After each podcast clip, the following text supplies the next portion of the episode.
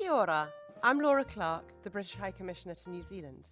Welcome to another episode of Tea with the High Commission, the British High Commission's podcast, where we interview a range of interesting people talking about anything and everything, and in the process discover the great connections between the UK and New Zealand. Kia ora. My name is Dr. Kate Calcott, and I'm the Senior Science and Innovation Officer at the British High Commission in Wellington. Today I'm talking to Dr. Emma Bunce, who's a professor in planetary plasma physics, or also likes to be known as a planetary scientist. What does that mean, being a planetary scientist? Okay, so planetary scientist refers to the research part of my job that I do at the University of Leicester in the UK. Um, and so my research is into other planets in the solar system. So I don't actually work on studying our planet, but I do work on other planets in the solar system like Jupiter, Saturn, and also Mercury. We are hosting you here today because it is coming up to the 12th of November, which is 250 years since the last transit of Mercury across the Sun. And you are taking part in a astronomy roadshow called Te Mahutatanga o Takero, or Mercury Rising. What are you presenting on and, and where are we going? The reason for my visit here is to be part of this amazing speaking tour that Ian Griffin has organised um, from the Otago Museum.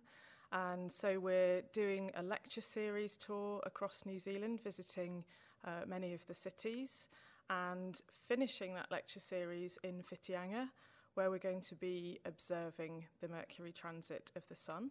And that's a really beautiful astronomical event that hopefully the, the, the skies will be clear and we'll be able to use um, solar telescopes uh, to have a look at the transit of Mercury, which will have already started um, as the sun rises around 6 a.m. on the, on the transit day. So, so we're looking forward to that aspect. But in the meantime, we're travelling across New Zealand and giving public outreach talks around astrophysics work being done in New Zealand, around exoplanet research, and I'm here to talk about Mercury and my research on Mercury. Wonderful. I'm interested to know a bit about how you actually got into planetary science. Can you tell me about how you got into your field? So, how I got into my field from undergraduate study, I, I was always interested in space and went to university to study physics with space science and technology uh, which was a, a degree which covered core physics, as that was the sort of subject that I knew that I wanted to do, uh, and obviously mathematics as well. But the space science and technology aspect of that meant that I specialised um, some of my courses in things like planetary science and space sciences, and learning also about the kind of instrumentation that you use either here on Earth looking out into the cosmos or actually instrumentation that you can put onto robotic spacecraft and send to other planets. And I think by the time that I got towards the end of my degree, I'd done a couple of long projects. I was doing a four year degree and did a couple of long projects around planetary science. And I, and I sort of decided that was my aim, if you like. I'd always had a long ambition to do that. But, but uh, the degree kind of really focused my mind into applying for PhDs uh, after my undergraduate study. And so I sort of entered the field at that point. And then actually, I've stayed pretty much in the same field um, up until quite recently, where the, the, Mercury work that I'm doing is a little bit more of a, a, a different type of uh, research uh, in more recent years. In my role, I, I often find that careers in science are driven by people's passion towards their subject. What is it that inspired you in the first place to get interested in, in planetary science? So I think this goes back quite a long way for me. Actually, I can remember even as a young child being very interested in looking up at the sky. I always wanted a telescope. Um, so even from the age of about eight or nine, I was thinking about space and I was always looking at the moon when you could see it, um, when it wasn't cloudy in the UK and looking out and, and wondering what was out there. I was always sort of inquisitive about about the sky, and I think a lot of children are actually. But as I got older, that sort of developed into an interest in science and maths at school. I generally liked school and being educated. That was uh, I was a a bit of a nerd, and I'm proud of that. But when I got to about 14, a sort of very specific event happened which was that the uh, NASA Voyager spacecraft was on its mission to go past multiple planets in the solar system. And it was launched in the 1970s, but by the time I was about 14, it was 1989, and it was the year of the flyby of Neptune uh, by the Voyager spacecraft. And so, one of the programs that I love watching, which was all about science, was called uh, Horizon. It was a BBC program. And um, they had the Horizon program that was all about this Neptune flyby. And so, that was the first time that we'd actually seen what Neptune really looked like. The telescopes here on Earth couldn't really give any detail about features in the atmosphere. And so, we sort of knew it as this sort of fuzzy blue blob in the sky. But then, once the spacecraft got there, we had views of um, you know close-up views of the atmosphere and the details, and also um, the moons of, of, Neptune as well.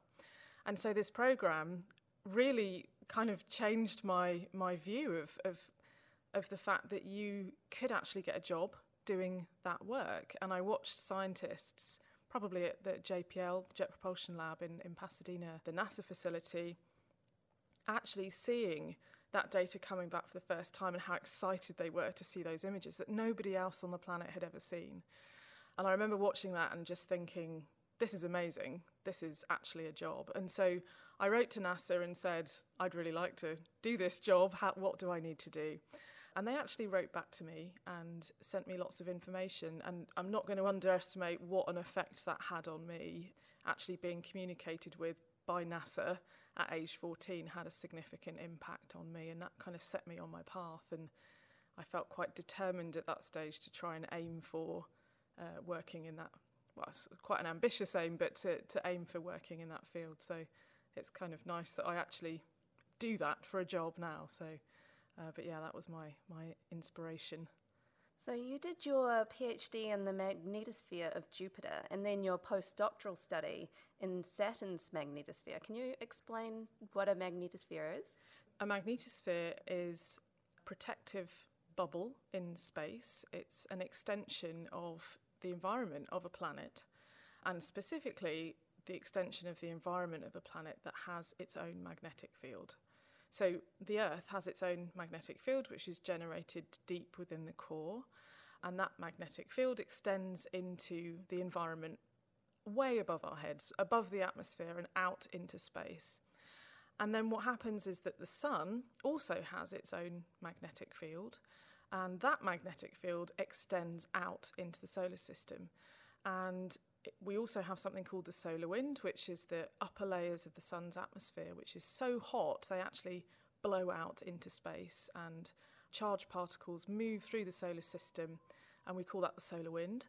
Uh, and the, so the solar wind and the sun's magnetic field actually interact with each planet's magnetic field, and that forms this sort of cavity in space, which is compressing the planet's field on one side and stretching it out into a long comet-like tail on, on the on the uh, far side. And so those magnetospheres are, as I say, really an extension of our close environment, which we which we study. And so Jupiter and Saturn also have their own magnetic fields. Jupiter's is the strongest magnetic field in the solar system, and so they have giant magnetospheres and those planets are rotating rapidly in about 10 hours. And so they're sort of rapidly rotating uh, magnetic environments, quite different to the one that, that we're living in right now. Are you working on quite a similar area now? Yes, I, I've been working on Saturn for many years, and I did my PhD work on, on Jupiter and its magnetosphere, as, as you mentioned already. But more recently, my work has sort of moved towards Mercury um, because of the instrument that we that we've built at the University of Leicester, and it's the only UK instrument that's on a new mission going to Mercury called BepiColombo. And that mission is a, a joint venture between the European Space Agency and the Japanese Space Agency. And that instrument is specifically to actually look at and image the surface of Mercury. So, really, something quite different for me. And, and I'm leading that instrument and the science team. So, that's something a little bit new, but there is actually a link as well to the magnetosphere of Mercury in that we can use that instrument um, to look at charged particles that are actually bombarding the surface of Mercury um, and producing X rays that our instrument will measure. So there is still a link to the magnetosphere side of my work, but I've also sort of stepped into um, a new field, which has been which has been really re- rewarding, I have to say. What does it take to get to the point of launching instrumentation towards an, a planet in our solar system? It takes a huge amount of work. So, our instrument was accepted on the payload for this mission that launched just over a year ago. That was accepted onto the payload in about 2005. So, since that time, that instrument has been designed and developed, and prototypes have been built and tested. And so, the engineering and technical team at the university, in particular, with international partners providing um, aspects of the instrument, have worked for maybe 14 or 15 years to build one instrument. And the reason it takes so long is because it's really highly specialised engineering work. It has to be, the instruments have to be qualified for space flight. They have to go on a very large rocket and be shaken vigorously as it's launched into space. And we have to make sure that our instrument is going to survive all of that and also survive the environment when it gets to Mercury. So it's a very challenging engineering project, and, and so it takes a huge amount of, of time and effort to get it absolutely right. And of course, it's not something that you can fix once it's been launched, it's when it's gone, it's gone. So the testing regime that takes place before you launch um, your spacecraft with an instrument on board is, is, is very uh, rigorous. I'm interested in chatting a little bit more about your experience um, in your career to date. I'm aware that physics is one of the the science areas that is quite limited in the number of female professors. How has your experience been been in your area, mm. and has it been challenging for you? Yeah, it's an interesting question. I think as an undergraduate, first starting out on my journey into physics, um, I can remember there were 110 of us in the year and only eight women. And I thought, gosh, that's not very many. That's not a very good percentage uh, that, that, that are female. Now, if you look at our numbers, we have about a third of our undergraduates in a given year are women, and that's a pretty consistent percentage year on year on year. So it's not it's not balanced, but it's better than it was. So that that's encouraging and showing that actually what it shows you is that if if women do the advanced physics courses, they're more likely to continue it to degree. And so so one of the challenges is actually encouraging women to take physics to the to the highest level before university and then they're more likely to go on and study it at university. But then as you progress through, you see the numbers drop off. So in our research group, if you look at the constituency of our research group, we're about 50 50 men and women, which is fantastic. There's about 50 of us in the group. So that's really great. That tells us that postgraduates and postdoctoral um, staff are just as likely to be to be women as they are to be men. So that's we have some balance there. But then we go off a cliff when you get to the academic staff. And in our particular department, we have about four women who are on the teaching staff, and I'm the only professor. And when I was a student, there was only one female lecturer. So it, it's interesting and it's very challenging to know how we quickly can change um, that statistic. But um, what you see is that the, the higher up you go in terms of the level of, of the person working in, in academia, at least, the numbers decrease. And that's been a problem for many years and I think is improving, but it takes a lot of time to, to really change those statistics. From your perspective, how could we get more women involved in science, technology, engineering, mathematics, or STEM? This is the big question. Um, I think, first of all, I think, as, as perhaps I've already alluded to, I think we need to work really hard with young teenagers. So there's a sort of young kids are really interested in science, no matter who they are. I think you talk to a, a small child and you talk to them about space, it's such a great thing to use um, to enthuse people. And I think you see that lots of kids are interested in science. But then something happens around 13, 14, 15, I think, where, maybe it's not so cool to be interested in science or I don't know, but the numbers seem to fall away. And I think that's where we have the problem that, that women aren't taking physics, specifically physics, actually. The, the numbers for biology and chemistry have significantly improved in this, at this point. They don't take it to the advanced level, which they then would require in order to go to university and study it. So I think that's an important point.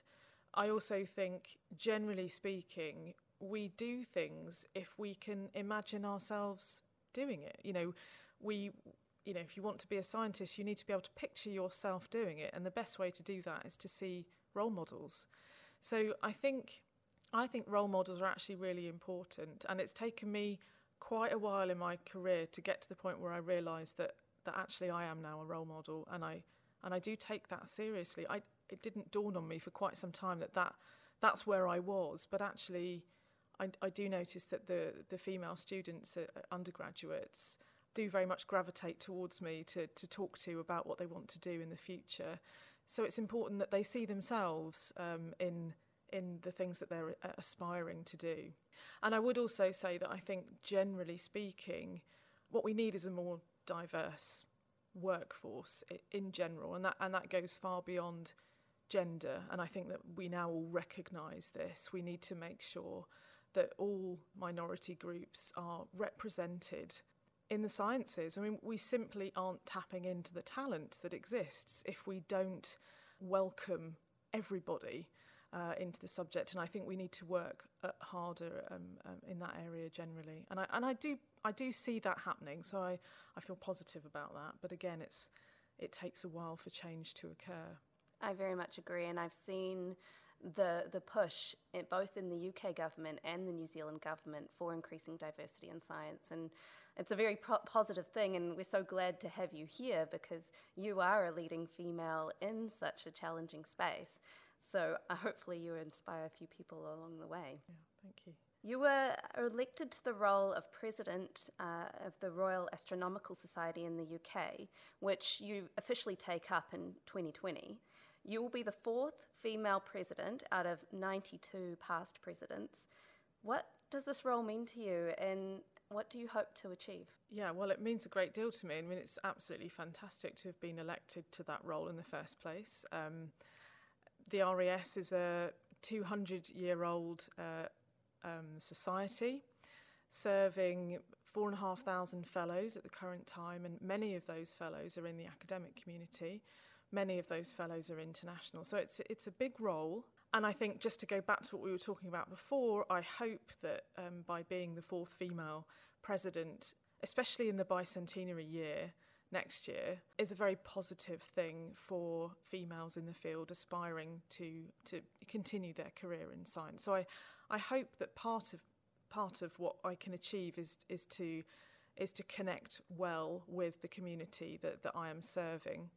Also, I think it's a really great opportunity to be involved in slightly different things than I have currently been doing. So I've very much been focused on my research and my teaching at university. And so this role gives me an opportunity to really get involved in um, discussing science policy with government, um, and we, we do a lot of that work at the RAS. And so um, that's a really great opportunity for me to, to learn more about how you can effectively do that and take the messages from our community that would like to be delivered to government to make sure that we, we give the input that, that can help government to um, see how funding can be distributed and, and what the important things are to remember for, for our field. So um, that's part of what I'd like to do.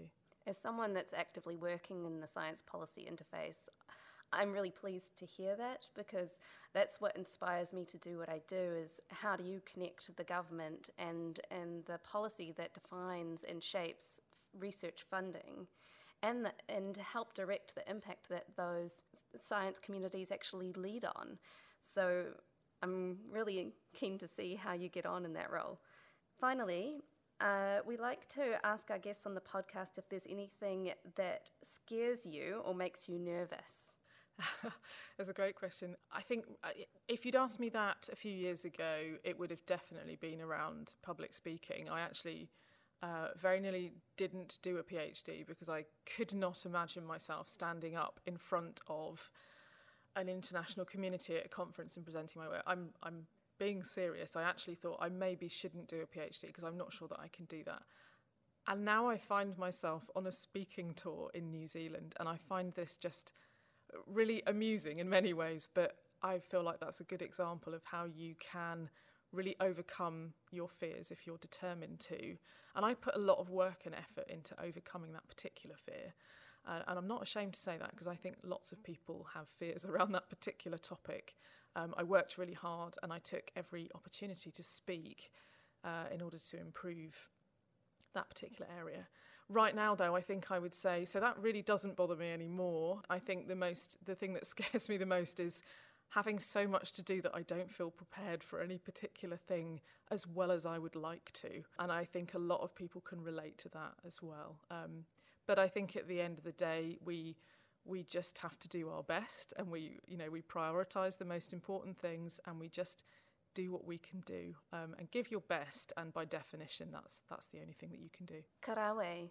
Namihi nui, Emma. Thank you so much for chatting with me today. Thank you. If you enjoyed this podcast, please leave a review as it helps others find us. And remember, you can subscribe to us by searching for Tea with the High Commission on iTunes or Spotify. Thank you. Kakitiano.